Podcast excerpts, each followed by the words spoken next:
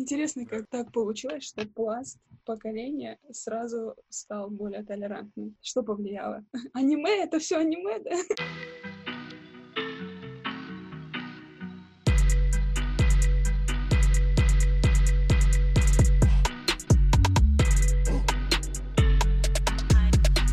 Всем привет, с вами Кавказ подкаст, у нас в студии Андрей и Кристина. И сегодня с нами Виктория, Петросян Виктория Суреновна, это старший преподаватель кафедры иностранных языков э, СГУ, это мединститут Ставропольский. Она преподает латынь, древнегреческий, насколько я знаю, она еще знает французский язык. Ну, английский это просто как бонус, типа дался ей. Виктория, здравствуй. Здравствуйте, здравствуйте, Андрей, здравствуйте, Кристина. Но Рада. ты не Можно против, на ты, да? да? Запросто. Рада быть сегодня у вас здесь в студии. Ура! Ура! Виктория, у нас тут э, кавказский, так скажем, подкаст, и мы знаем, что ты работаешь преподавателем, по сути, э, в одном из главных э, инсти- мединститутов, я не ошибаюсь, да? Да, вот да. Ставрополь, я считаю, что Ставрополь. Ставрополь на Кавказе Да. один из главных мединститутов. Э, расскажи нам о своей деятельности. Сколько лет ты уже работаешь? Я работаю с 2004 года. Получается, в этом году я отмечала 16-летие работы. Да, такой вот Дим. приятный э, у меня праздник. Э, Я работаю в университете, будучи, начала работать в университете еще будучи студенткой. То есть я училась на пятом курсе, и в медуниверситет нужен был преподаватель французского языка. Я пришла, и меня взяли, я была очень счастлива. Я работала 2-3 месяца преподавателем и поняла, что это мое, что я не хочу, оказывается, быть стюардессой, или у меня такая мечта была все время в жизни, поэтому я языки учила, думала, буду летать или буду гидом, но оказалось, что вот преподавание это то, чем я хочу заниматься всю жизнь. Именно связанное с языком, да? Да, с языком. И вообще, а, дело в том, что я училась сама в э, университете Ставропольский Северокавказский государственный университет, это технический вуз. Э, Было очень хорошо, легко и весело, но когда я попала в медицинский вуз, это другая абсолютно жизнь. Я за свою жизнь еще преподавала в нескольких вузах и вузах, простите, и сравнивать невозможно. Все вузы стоят отдельно, а медицинский вуз это совсем, это просто вот другая ступенька. Я бы даже сказала не ступенька, это другая лестница. А почему? Как это выражается? Это выражается во всем. Во-первых, студенты это, как правило, 90% это интеллигенция. А а это, это вот прям вот совсем другой уровень. Ты тут на занятии не встретишь пошлой шутки, какой-то грубости, какой-то, вот знаете, э, всегда выглаженный, чистый, никто никогда не опаздывает. Ну и самое главное, у детей горят глаза, они хотят помогать. Ведь когда я училась в университете, у меня не было цели помогать людям. Я хотела закончить и кататься по всему миру, да? А тут люди хотят помогать, а это вообще дорогого стоит. Они такие аль- альтруистически настроенные, Э, да? Поначалу да. Первые годы очень даже. Кому, кому ты советовала бы идти вот в... Как ты же говоришь, это совсем другой университет в плане студентов. Кому ты бы советовала идти в медицинский университет? Я бы советовала идти только тем детям, которые реально бредят тем, чтобы стать врачом. Вот если вы не знаете, кем стать, в медвуз идти нельзя, поверьте мне. Э, Я не знала, куда пойти, я пошла, пошла на переводческий, я не прогадала. Пошла бы я на экономиста, я бы там хорошо училась.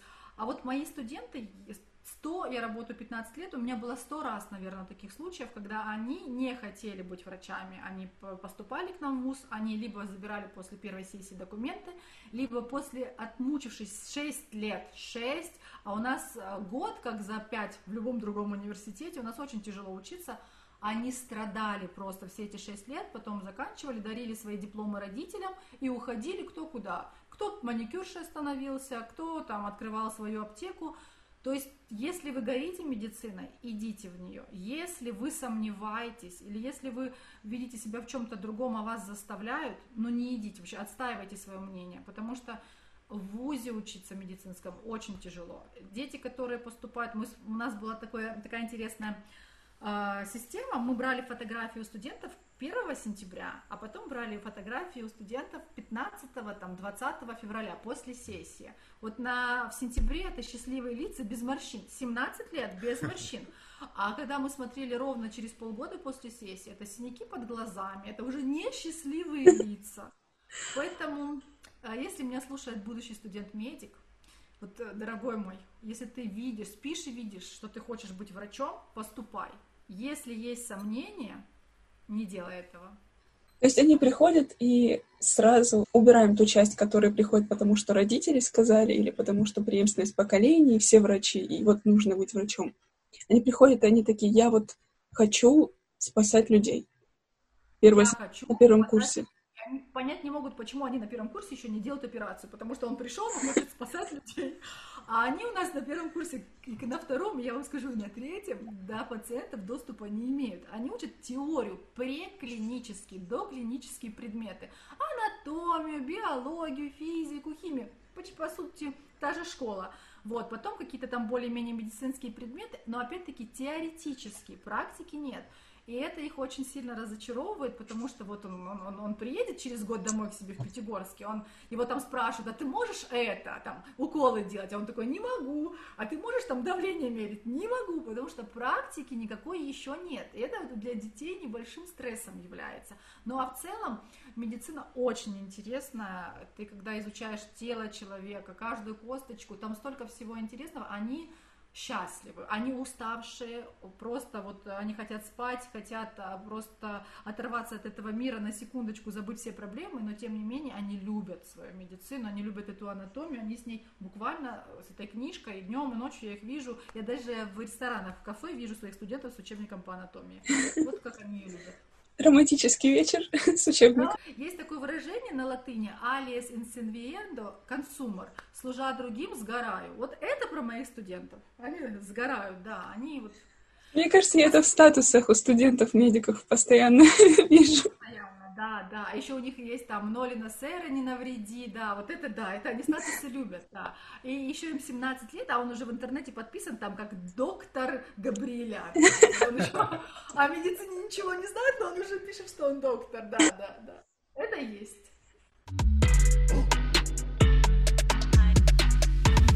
Обычно, когда наши студенты заканчивают вуз, вот 6 лет он отработал, он его заканчивает, и он в этом году же должен поступать в, в ординатуру или в аспирантуру.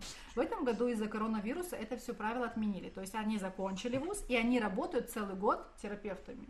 Или допустим, если я хочу быть кардиологом, я иду в кардиологию работаю. То есть им не надо поступать туда, чтобы этим быть. Они могут себя попробовать год в кардиологии, он поймет, что кардиология не его. И он просто уже на следующий год поступит в какую-то другую область.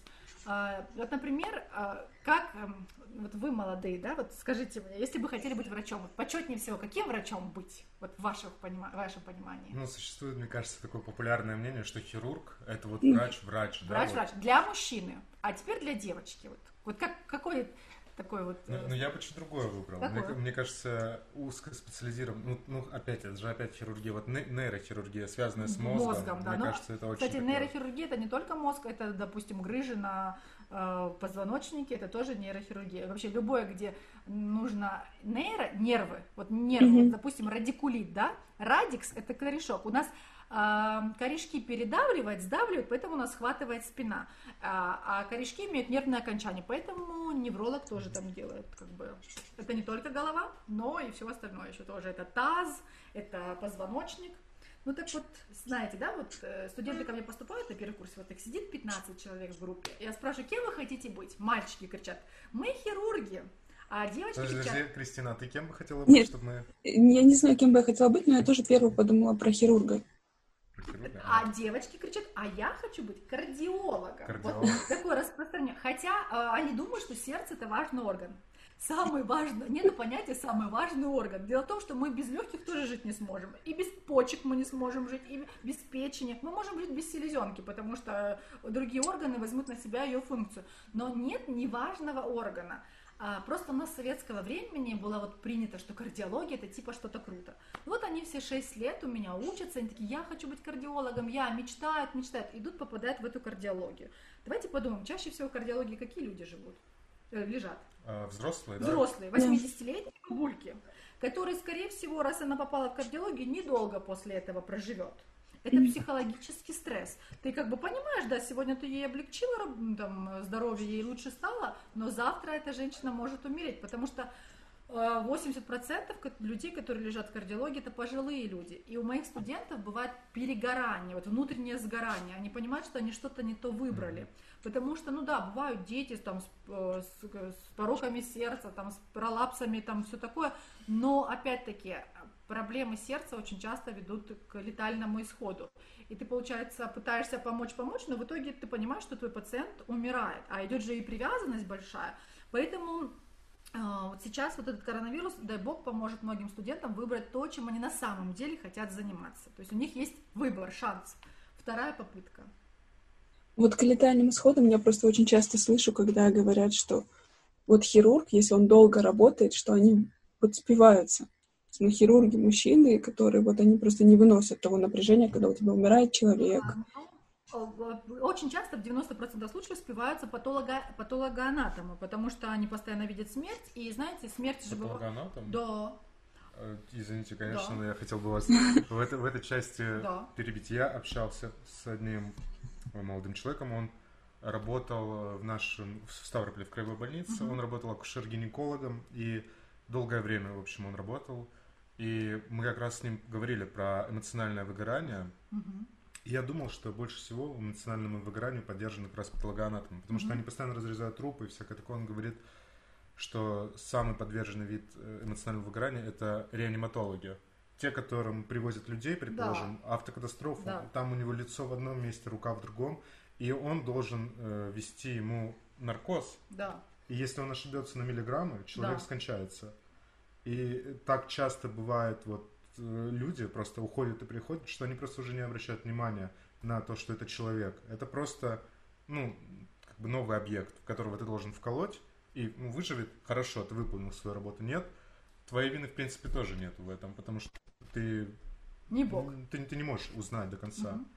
Да, но вот дело в том, что у каждого хорошего хирурга, вообще врача считается, что должно быть определенная могила в сердце, вот куда он а, складывает вот этих вот умерших больных, потому что идеальным врачом никто быть не может, тем более, вот как ты говоришь, реаниматологом. Но и патологи и анатомы, они тоже очень подвержены, особенно детские, потому что одно дело, ты наблюдаешь смерть взрослого человека, там 60 70 Они различаются, лет. да? Да, а э, еще, знаете, есть два понятия. Есть патологоанатом, а есть э, судмедэксперт. То есть, если человек умирает в больнице, он попадает mm-hmm. в патологоанатому. Если на дороге в аварии, то тут судмедэксперт решает вообще, какие причины были, почему он умер, все такое.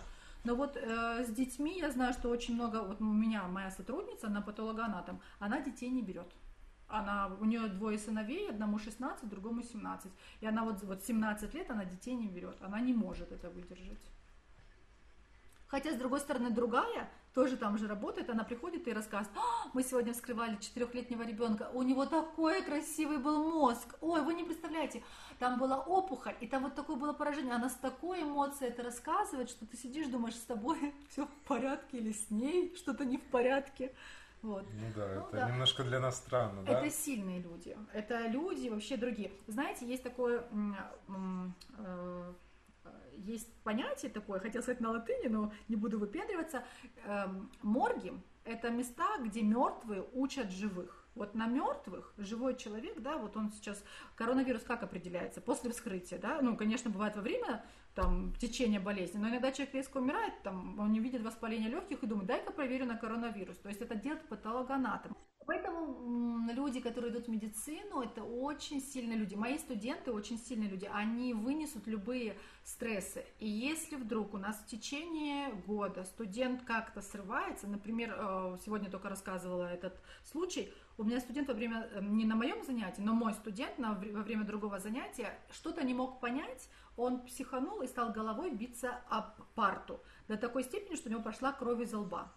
Вот за такими студентами мы следим очень сильно, мы записываем его в специальную там категорию, с ним разговаривает психолог, потому что он не выдерживает э, напряжения. Завтра он захочет быть хирургом, и его пациент умрет на, во время операции, потому что ну, ты же не всегда можешь человеку помочь. Неизвестно, что потом этот врач сделает с собой, может пойти и повеситься, и все что угодно. То есть мы а, отлавливаем таких вот неуравновешенных студентов, и мы за ними следим. Потому что у нас достаточно часто студенты сходят с ума. То есть изначально, чтобы быть студентом-медиком, чтобы быть врачом, ты изначально должен быть сильной личностью, да? да? И психологически здоров. Стрессоустойчив. стрессоустойчив. Вообще есть такая, чтобы поступить в медакадемию, ты сдаешь э, специальную медицинскую карточку, согласно которой ты здоров полностью. Сейчас, к сожалению или к счастью, я не знаю, мы берем и инвалидов, они идут по квоте у нас, и Вот, допустим, у нас есть мальчик, у которого нету одной руки. Вот он родился такой. У нас таких мы тоже берем. Но хочу вам сказать, для сравнения, в советское время таких не брали. В советское время брали абсолютно здоровых, чтобы здоровое сердце, даже чтобы чуть ли не плоскостопия не было. Вот был очень жесткий сенс. сенс. Вот так вот. Как военный спустя сколько-то лет, да, когда будут какие-то выводы. Ну Потому да. Стоило это делать или не стоило. Ну, например, если у человека нет руки, но он будет прекрасным психотерапевтом или психиатром, то ему-то рука, по сути-то, и не нужна, да, чтобы ну, да. проблему другого человека прописывать лекарства. Вот. Ну, а хирургом, понятно, он уже быть, быть не, не сможет. А, Виктория, ты сама к своим студентам ходила когда-нибудь на прием? Да, мне, сейчас скажу вам, 38 лет, и студентам, которым я преподавала сначала, вот на данный момент 33 года. Я бы не пошла, наверное, к 25-летнему студенту своему, но тем, которым уже 28, 29, 30, уже можно идти, у них 5 лет практики, они уже видели много, они многое знают. В городе я знаю почти всех врачей, и я когда иду и вижу, что меня принимает мой студент, у меня никогда нет страха. И более того, если я помню, что этот студент очень хорошо учился, я еще задумаюсь, идти к нему или нет, потому что, как правило, они были зубрилки в университете, но не очень, редко они становятся прям шикарными врачами. А если он был каким-то троечником, то я смотрю, он, оказывается, еще и звезда теперь в медицине, и не, и не раз такое было, что они вот, а, есть же люди для теории созданные, а есть для практики. Очень часто студенты, которые заканчивают мой вуз на одни тройки, они становятся такими знаменитыми врачами, которые ездят по всей России, читают лекции. Поэтому я хожу к своим студентам. Стоматолог, к стоматологам я хожу даже к тем, кому 25 лет. Зубы, там сложно ошибиться, поэтому я к ним смело хожу. У нас 32 зуба, а они за 5 лет их выучат один укольчик, ты ничего да, не чувствуешь, да. и там, в принципе, пусть что угодно да. делают. А, вот сейчас из-за коронавируса очень многие говорят, что в Ставрополе высокая смертность, потому что лечат наши ставропольские врачи, а они закончили нашу Ставропольскую медакадемию, и вот поэтому, значит, вот э, столько, смертность настолько высокая. Это абсолютно неправда. Я вам хочу сказать, что каждом вузе есть глупые студенты, в каждом вузе есть умные студенты. А несколько лет назад в, Моск... в Питере было собрание всех студентов шестого курса всей, э, со всей России. Это 40 вузов в России. И, значит, э, после того, как э, наши заняли там не первое, а второе место, они пошли в театр, там какое-то представление было, и во время театральной постановки у женщины случился инфаркт, сердечный приступ. Все вузы стояли в сторонке, а там были все вузы, и не знали, что делать. И только студенты Ставропольской государственной медакадемии, их было пять человек, два мальчика, три девочки, они ей сделали прямой, не прямой массаж сердца, я не знаю, там оказали вот э, э, правильное лечение, эту женщину спасли, приехала скорая, в общем-то, они там сделали сердечно-легочную реанимацию, не, я не врач, не могу вам точно сказать, об этом случае писали в газетах, им питерская газета, даже по телевизору показывали, и вот что хочу сказать, что у нас очень много есть самородков, у нас есть бриллианты, у нас есть студенты, которые, вот ему сейчас там 28 лет, а они в Америке читают лекции, поэтому когда-то, может быть, да, вот наша медакадемия не очень хорошо себя проявила, но на данный момент у нас все студенты э, хотят быть хорошими врачами. Они понимают, что в мире большая конкурентность, э, конкурентность настолько высокая, что им надо быть с каждым разом все лучше и лучше, чтобы там зарабатывать деньги, чтобы там вообще как-то закрепиться в этом мире. Поэтому я в корне не согласна с тем, что говорят про наших врачей. Вот, ну, как бы есть те врачи, которые, ну, недоврачи, такое тоже есть, но 80%... Ну, ты говоришь, основная проблема это все равно больше система, система, да, Система, врачи. конечно. А есть студенты, студентки, которые приходят за дипломом, как за приданным. Много таких? А, такое было лет, вот когда я только пришла, вот тогда это было, да. Я вот помню, что у меня студентки очень часто у нас поступали, мы даже знали, что она будет учиться ровно два курса, потому что на первом курсе она такая вся отучилась, на втором ее засватают, потому что она студентка медвуза, и это очень круто. А потом она выходит замуж, и, естественно, мужа сторона должна оплачивать учебу и все такое, это мужа стороне не надо, и там она, значит, беременеет и все такое. И поэтому, да, у нас очень многие раньше ради этого и поступали, чтобы удачно выйти замуж. У них должна была быть вот две, две причины для удачного замужества. Первое – это поступить в медвуз, второе – иметь норковую шубу. Сейчас этого абсолютно нет. Сейчас все мои студенты, неважно какого они национальности, они нацелены на то, что они будут врачами, они будут лечить. Вот они вот хотят. Ну, в основном, если говорить про наших студентов, это студенты с Кавказа, да? А, последние три года, до этого у нас было, наверное, разнообразие, вот прям 50 на 50, русские, не русские. Сейчас из-за того, что новая система, э, не хватает врачей в селах, не хватает э, врачей в регионах. Путин издал такой указ, что мы берем эм, по прописке студентов.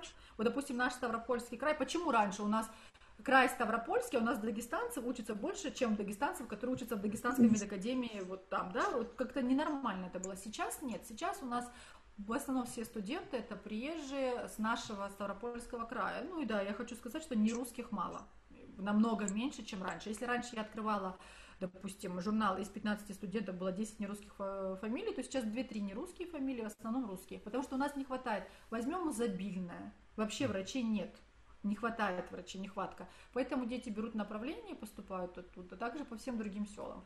А много Если... таких целевых направлений? Очень много дают. целевых. У нас дают. вообще наша медакадемия молодцы. Наш Ставропольский край через 6 лет будет врачей хватать. Вот я не знаю, кто это благодарить надо, губернатора, нашего ректора или, или там, не знаю, министра здравоохранения, но правильно сделали, врачи будут. Это хорошо. Надо просто им создать условия, да? Да, условия. Ну, они им дают э, миллион рублей, если они идут в село. Я имею, имею а, в виду для сами больницы. Сами больницы оборудовать. Да, конечно. Просто в том же изобильном есть э, больница, и она вот классическая больница, знаете, из вот этих фотографий, когда ты видишь, какая ужасная плитка, какие коридоры, и ну, как все сделано. Это было сделано лет 50 назад и за 50 лет там ни грамма шпаклевки нету. Новой, знаешь, произведенной в России уже. То есть э, в таком плачевном состоянии, ну, это соответственно. Да. Это да. Но опять-таки, врач это не место, врач это человек. И вот э, мои, наверное, почти 50% студентов после третьего курса идут работать в больнице набираются опыта, они видят, да, что и бывает, что и ремонта нет, а, но опять-таки каждый из них хочет прикрепиться к хорошему врачу, чтобы у него взять какие-то знания, навыки. Поэтому иногда, наверное, лучше в такой больнице работать, но с умным врачом, чем в хороших условиях, с врачом, который тебя ничему не может научить. Но хочется, конечно, чтобы условия были получше. Тут разговоров нет. Ваша больница изобильнинская пугает. Да, не только она, их таких много ведь. Ну да. Мне кажется, любая больница пугает. То есть, если поликлиника это как будто более лайтовая версия, то больница, когда ты заходишь, там всегда что-то ужасное происходит. Да, я согласна. Больница, да. В больницу даже как-то не, не хочется ходить. Вот я, я понимаю, что в наших больницах, если честно, наша система э, такая, мне как бы импонирует, то, что у нас есть э, бесплатное медицинское страхование. Угу. То есть теоретически ты берешь свой полис, и твою любую проблему решают, да, то есть связанную, я имею в виду, с болезнями, не косметическую, да, даже зубы. И косметическую, по-моему, если это ну, если это авария, да, и что-то надо зашить, сделать тогда, ну, если ты просто хочешь, предположим, ну да, да. пластику сделать, да, то да, не да. получится. Жаль, конечно. На Кавказе было бы очень востребовано. Да, в минус бы работали. То, что у нас это как-то просто. Э, вот я знаю, Соединенных Штатах, там да. у них огромная проблема с этим. На примере пандемии мы увидели, все страны мира увидели и признали, что российская система, ну, советская, давайте будем откровенны, не российская, а советская система самая эффективная в каком плане? Во-первых, койко-место. У нас всех больных есть куда положить. В чем разница была в Америке? В Америке все больницы, у них нету государственных больниц. У них идет ча- больница, это частная Э, учреждения. И там нету вот этих койко-мест, как у нас, хоть сейчас пойди и 200 человек положи в эту больницу. Это раз. Во-вторых, почему у них большая смертность? У них люди просто так лишний раз к врачу не пойдут. У нас-то тут закашляла и побежала. Это же бесплатно. Ну да, ты посидишь в этой очереди. Ну да, там еще что-то. В Америке э, ложный вызов, ну ты думаешь, что ты кашляешь, окажется, что у тебя все хорошо, это очень больших денег стоит. Люди лишь, они поздно обращались, поэтому смертность высокая. Плюс еще ученые считают, что наша прививка БЦЖ, которую нам делают на третий день после рождения, в год и еще, по-моему, в 7 лет, она тоже, э, там это против туберкулеза при, э, прививка. И туберкулез это легкие, мы же все понимаем, да, и таким образом наши легкие более защищены, более были, э, могли противостоять этому вирусу. То есть это тоже вот такой фено, наш особый феномен российский. Германия, кстати, э, поняла, что она тоже будет теперь делать прививки БЦЖ своим детям. И Италия тоже, по-моему, взяли себе за основу, потому что вот это помогло. Еще смотрите, в Индии сколько людей, там миллиард людей живет в этой Индии, и у них очень мало смертей. Почему? Потому что они тоже делают БЦЖ при рождении. Поэтому э, хаять нашу систему медицинскую здравоохранения можно очень долго, но плюсов достаточно. А, тебе делают бесплатно по квоте операции. В Америке тебе по квоте бесплатно никто ничего не делает. Так же, как и в Европе. И любой, э, у нас есть э, скорую ты вызываешь, тебе бесплатно приезжает. Как бы, да, ты подождешь ее там 40 минут, 20 минут, но они приедут. Ну, знаете, в чем разница между все же нашей медициной и зарубежной? Если у тебя действительно есть какие-то проблемы, а как мы замечаем, у многих из звезд и людей есть проблемы, они не бегут там в Ставропольскую краевую ну, больницу ну, или да. Московскую. Они едут в Израиль, они едут в Германию, они едут в Соединенные Штаты, потому что они знают, что там и врач квалифицированный, и сама больница э, ну, располагает огромным количеством ресурсов, чтобы да. вылечить, в принципе, все, что мы сейчас имеем, все известное. Ну, Израиль в этом плане очень хорошо сделали. У них же была система того, что они своих, ну вот, допустим, ты школьник, заканчиваешь школу, тебя как на, по целевому направляют учиться за рубеж, там, в медицине, возможно, экономике, еще чему-то. И по окончании учебы ты возвращаешься и работаешь в Израиле. То есть ты получаешь зарубежное образование, тебе дают эту возможность, но ты возвращаешься и работаешь, ну, не остаешься в Америке, условно, а работаешь в Израиле. Внутри Израиля будет самое лучшее, наверное, и образование, и медицина, и всякое такое. Ну, оно уже даже а там сейчас. уже сейчас, да. Ну, я хочу вам сказать, что я была в Англии. Э, в Англии медицина на ужасном уровне. Просто, э, просто сравнивать, если с Россией, невозможно. Врачи э, совсем другого уровня, низкого. Больницы тоже. И очень все дорого. Германию я не сравниваю, это шикарно просто там. Да, Израиль это просто что-то невероятное.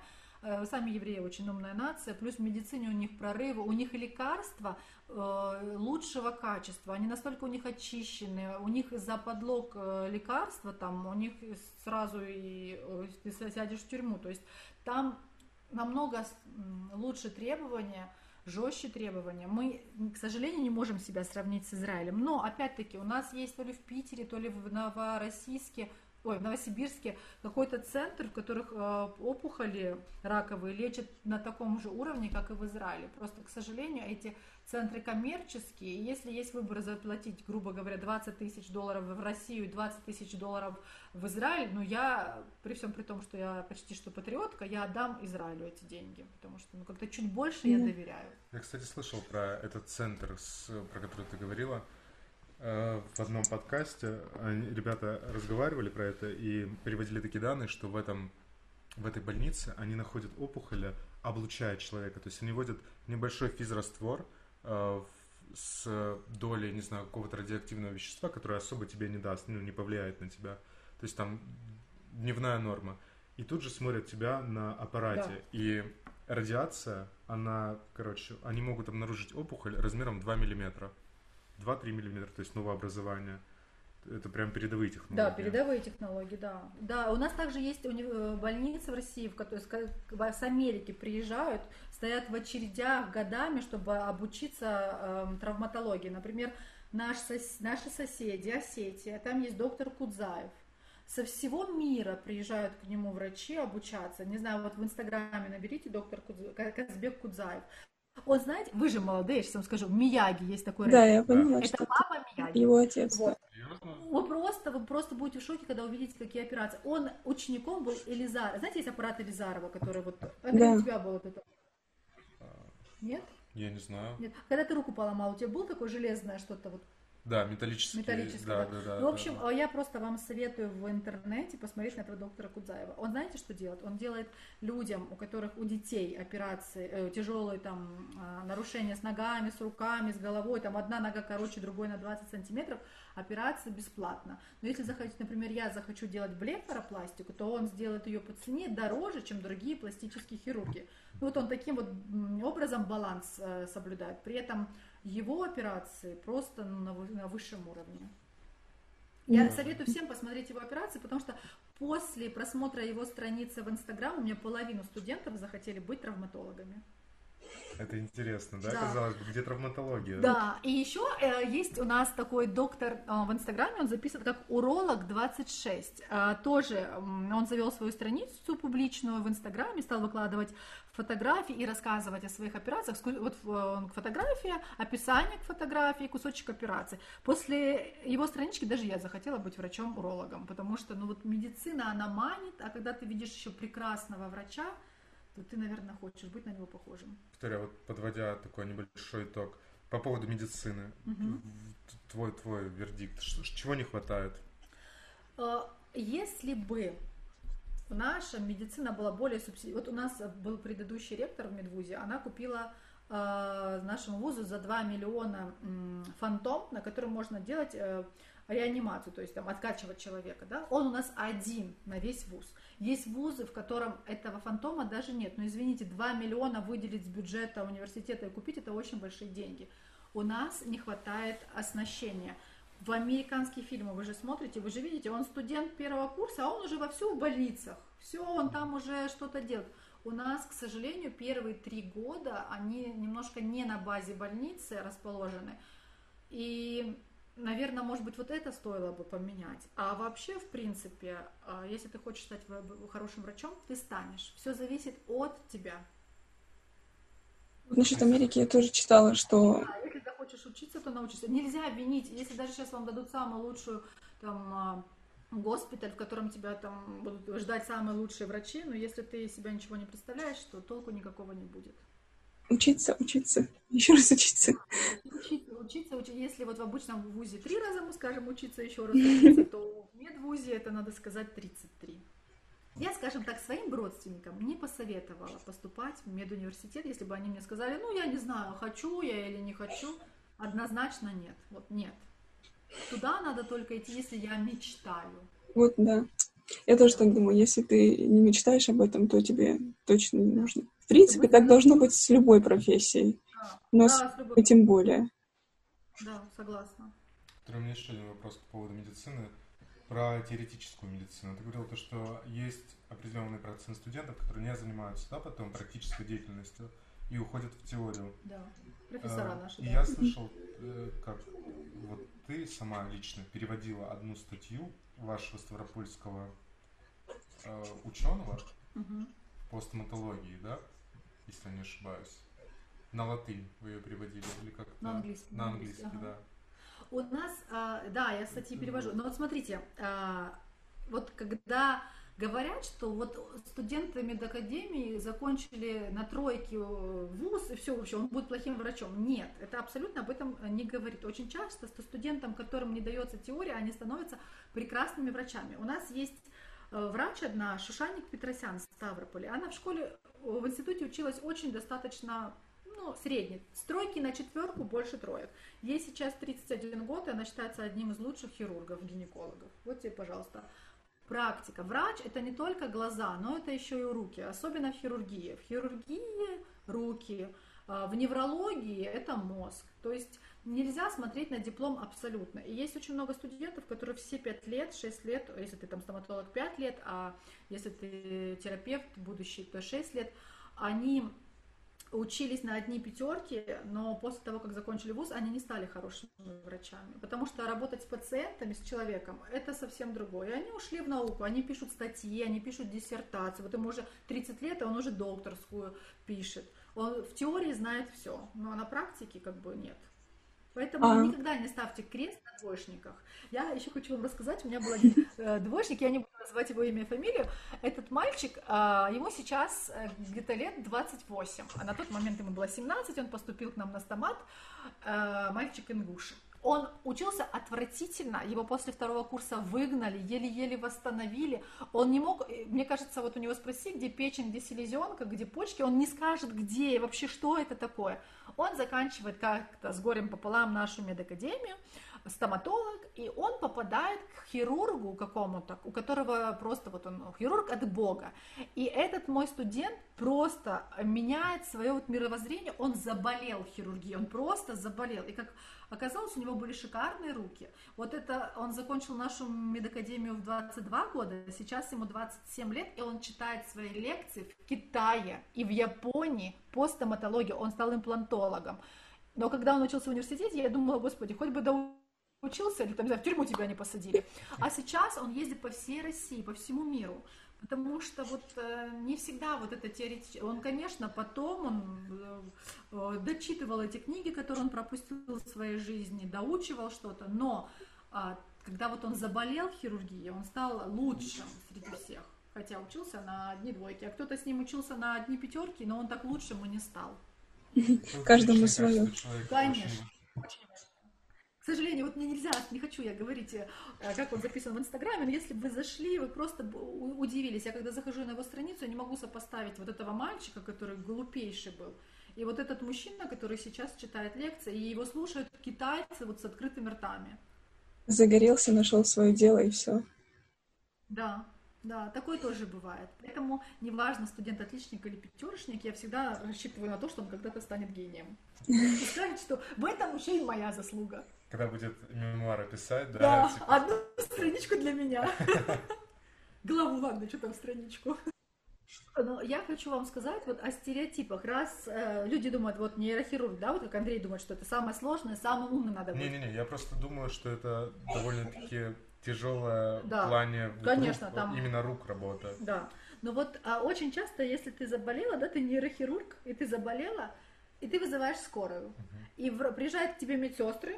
Скорая это не всегда высшее образование, yeah. там же иногда бывает просто медсестра. И она такая говорит, ну там, типа, где вы работаете? Ты говоришь, а я нейрохирург. И вот такой вот у медсестры, типа, боже, ты нейрохирург, а ты даже не знаешь, как лечить там обычный грипп, когда высокая температура. Вот врач, э, нейрохирург, он иногда, он знает самое сложное, но он даже не знает чем Самое сбить. Обычное. Да, обычные вещи. Но с другой стороны, это не его обязанность, это не его абсолютная да. обязанность. Даже у нас сейчас в университете студенты, когда учатся на третьем курсе, они все хотят, они сдают такую вот квалификацию на он может работать медбратом либо медсестрой, то есть ставить там а, капельницы, зарабатывать, да, там уколы все преподаватели врачи категорически против. Они считают, что врач не должен заниматься медсестринской работой, что вот вы это врачи, вы другая каста, вы не должны даже уметь вот это делать, потому что мозг вас, вас ваш кормит, там еще что-то. Но я, если честно, не совсем согласна, потому что мне иногда удивляет, когда врач-травматолог, ну не травматолог, допустим, там, а офтальмолог, не может сделать э, инъекцию какую-нибудь, там, да, обычный там новокаин или там лидокаин уколоть. Вот это меня немножко иногда смущает. Но с другой стороны, может быть, это и правильно. Каждому свое, своя специальность. Кесарево кесарево. Да, да, да, да, так и есть. Вик, а по поводу... Э, ты говорила то, что твои студенты своего рода элита, они ходят э, да. в, в этих в халатах, то есть это люди из обеспеченных семей, и ну, из, из таких, да? Сейчас уже нет, потому что по целевому очень многие уже mm-hmm. не обеспечены, а просто вот семьи. Но, Но раньше, тем не да. менее, культурно они как-то развиты, да, да очень сильно? выше, чем другие, да. А я бы хотел узнать про являются ли они светскими или принадлежат э, разным религиям.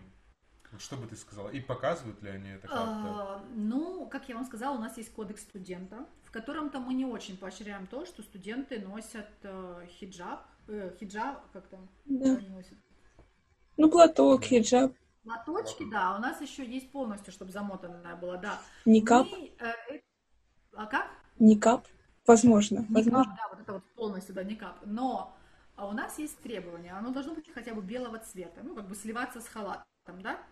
А, студенты сейчас, а, так как у нас не так-то много и разных вер на данный момент, потому что больше все-таки ставропольских, ставропольских набрали студентов, э, тем не менее в платках у нас ходят студенты, но из-за того, что у них иногда из-за этого проблемы, их преподаватели не пускают на занятия, либо, допустим, в больницах их не пропускают, то они, конечно, снимают.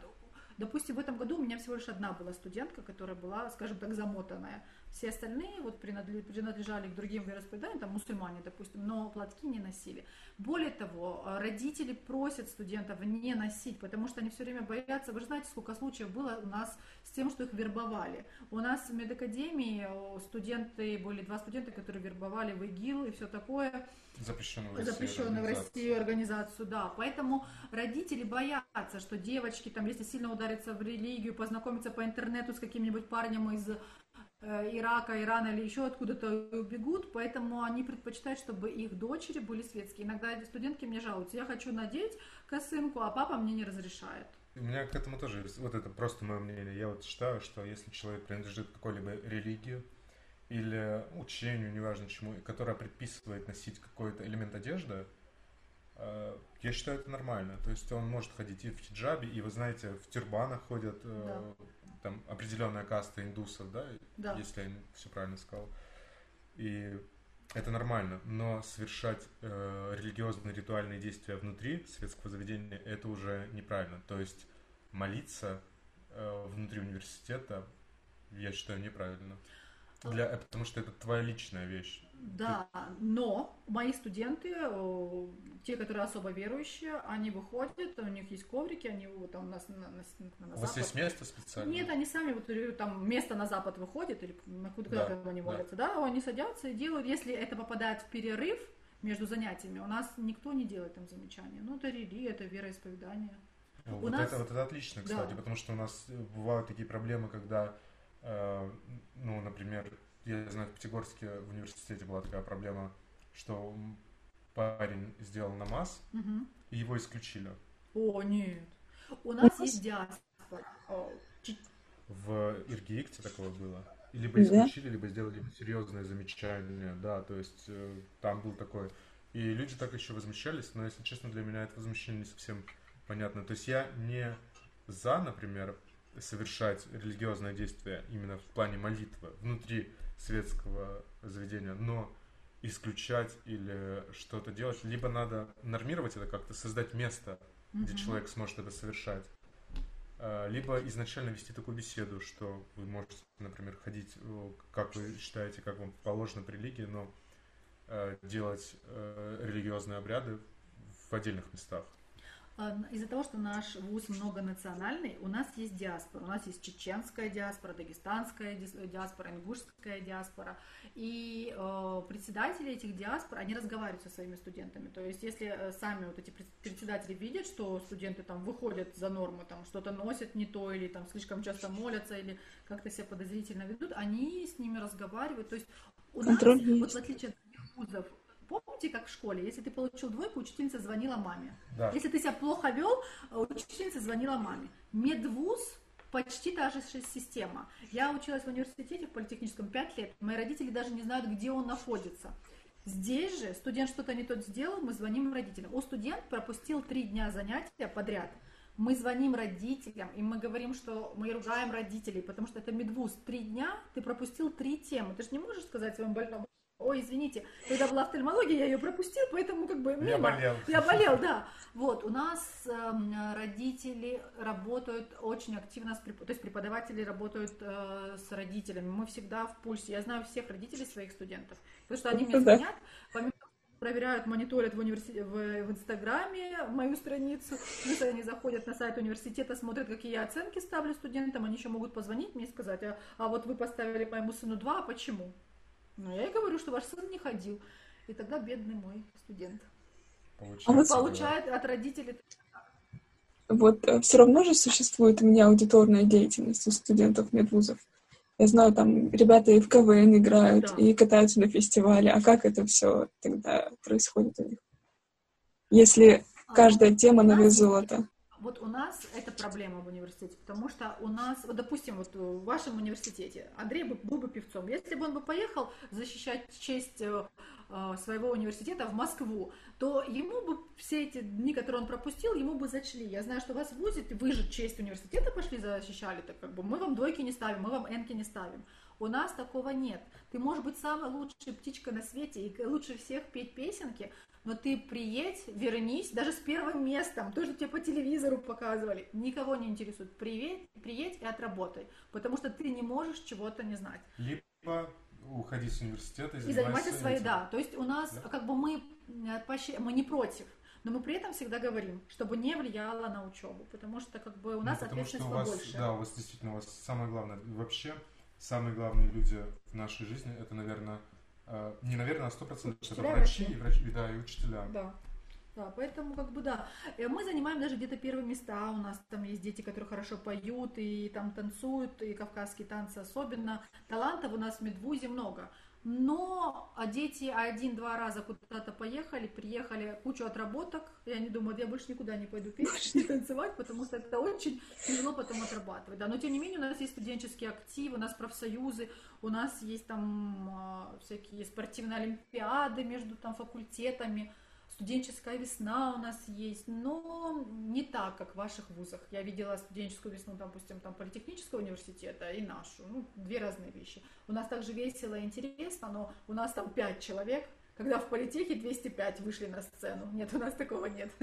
У нас так невозможно. Нет, человек, которые смогли найти время между вот этими, знаешь, да. когда они просыпались не в 3 часа ночи, да, а в 2 часа. А час уделяли да, и перед выступлением учили уроки. Все, все свои, все. Выступали по анатомии. Да. А у нас же еще и внешний вид имеет значение. То есть ты пришла на занятие, у тебя халат не поглажен. Очень плохо. Можно это, это армия своего рода. Армия, да. да, да Дисциплина. Ну, режим. Ну а, а, а как иначе? Для медвуза так и должно быть. Строгость это вот, наверное, основное, что вот они привыкли к строгости, они будут учить. Они, когда, допустим, а, им задают сегодня на, на послезавтра 80 страниц наизусть, 80 страниц тяжелейшего текста, они спокойно такие, ну надо, надо, и учат. Но это восхищает. Я наверное, ну не знаю, сейчас бы в своем возрасте уже точно не смогла, а когда я была молодой, не знаю, смогла бы я или нет. Надо изначально, да, себя подготовить, подготовить. морально так. Виктория, ну, завершая, наверное, наш подкаст, э, я бы хотел спросить у тебя, и, и у Кристины, у тебя, и потом у самого себя, наши рекомендации нашим слушателям по вот, мы поговорили сейчас про медицинскую тему на Кавказе, что бы ты могла посоветовать ребятам прочитать, послушать, посмотреть, э, можно не из медицины, просто от себя. Ох, так, посмотреть, послушать, прочитать. А, ну, э, в любом случае, я хочу сказать, что если вы собрались поступать в медакадемию, и вы посмотрели а, сериал «Доктор Хаус» или другие сериалы, э, и вы думаете, что медицина это супер легко, супер интересно, у вас будут когда-то супер интересные случаи, которые вы будете рас, э, ну, которым вы будете искать ответ, то нет, в медицине такого не бывает. В медицине почти всегда одни и те же заболевания, одни и те же лечения, одно и то же. Не будет вот этой вот загадки супер, которую вот студенты все время так ищут. Командной работы тоже не будет. Ты один врач, и ты вот на один с пациентом. А, я советую снять розовые очки, не думать, что будет так, как в этих фильмах. Будет очень сложно. Если эти фильмы показывают все сложности, то так будет. А вот э, розовые очки мы снимаем. И во-вторых, э, это самое благородное из профессий. И если у вас есть вот этот огонек, желание помогать людям и отдать себя медицине, а тут надо отдать всего себя медицине, я вам настоятельно рекомендую пойти этой дорогой, потому что медицина интереснейшая наука, просто невероятная. И э, вы не пожалеете, если вы мечтаете об этом. Ну а посмотрите, прочитайте, даже не знаю, ну прочитайте книжку «Не навреди», интересная достаточно про медицину, там про а, хирурга, который рассказывает про свои операции. А вот как раз-таки он вам и расскажет, как тяжело бывает, что все, каждый день один и тот же диагноз, каждый день одна и та же система, собственно, ну, определенный алгоритм, да? Алгоритм, да, это вот, ну, не ждите, что вы такие вот прям вот окрыленные, это нет, это быт, это бытовуха, которая очень тяжелая но благородно и к концу дня, будучи очень сильно уставшим, вы все равно будете счастливы, если вы об этом мечтаете. Поэтому советую, если вы мечтаете о медицине, однозначно идите. Даже если вы с первого раза не поступите в медвуз, берите направление, берите, там, не знаю, какие-то квоты, поступайте, потому что медицина это одно из самых прекрасных вообще отраслей в науках. Вот тут прям вот я советую знаете, вот любая отрасль помогает, что пожарники, пожарные не помогают нам, или милиция нам не помогает, да, все, все, многие профессии вообще существуют для того, чтобы помочь, но самое бескорыстное, самое чистое, самое сложное – это медицина. Поэтому хотите благородную профессию, идите в медицину, ну или в преподавание. Тоже как вариант. Либо преподавание в мединституте. В мединституте. Ну, вообще, это два в одном. Советую. Кристина, твои советы нашим слушателям. А, если в тему медицины, то я смотрела один сериал, называется «Хороший доктор», и там особенный доктор, я не помню, какой у него был диагноз. Да, да, ну что-то еще у него было помимо аутизма, что он мог не знаю, в голове складывать все факторы, которые происходят, и выводить точные диагнозы. И вот этот сериал про, про такого доктора. Но вообще сериалы про врачей, они тоже всегда тебя вдохновляют. Ты мог бы стать врачом, и было бы так же круто и интересно. Ну вот, я бы посоветовала посмотреть этот сериал. Да, сериал хороший, я смотрела хороший. А я посоветую вам чуть другой фильм который покажет, если вы все же хотите быть врачом, и вот после этой мотивационной речи вы пойдете ну, думать об этом. Я бы посоветовал фильм «Аритмия». Он просто покажет... Это фильм 19 года, кажется, русский фильм. А, Москва, больница, и там скорее вопрос не, не во врачах, не в самих больницах, а в системе, в системе самой медицины, когда, а, когда водителям и докторам скорой помощи вместо одного заказа дают, ну там вот он, он приезжает к человеку и должен его вылечить. Вместо этого им дают время 20 минут, и вот за 20 минут ты должен сделать первую помощь. А дальше, если он умирает э, в больнице, это не твоя проблема. Mm-hmm. Главное, чтобы он не умер дома. Ну вот что-то типа такого. Там она чуть показывает плохой аспект э, российской системы и куда она ведет, но тем не менее с возможностью на хорошее будущее все равно. Мы, мы и так сталкиваемся с такими моментами в скорой помощи, бывает в каких-то... Просто э, как раз там весь смысл в том, что врач, который работал в скорой помощи, он отдавал себя, он не смотрел на то, что ему говорит там начальник, типа, вот ты должен 20 минут быть. Он долечивал до конца, понимал, что человек не умрет и уезжал. Но из-за этого мог умереть другой человек, до которого он не доехал, или к которому он ехал намного дольше, потому что другая скорая к нему не приехала, как раз из-за системы. В общем, такой э, фильм про систему, как ее надо, да, исправить, то, что действительно говорящий, что проблема есть, надо ее исправлять, надо что-то делать с этим, иначе дальше будет еще хуже.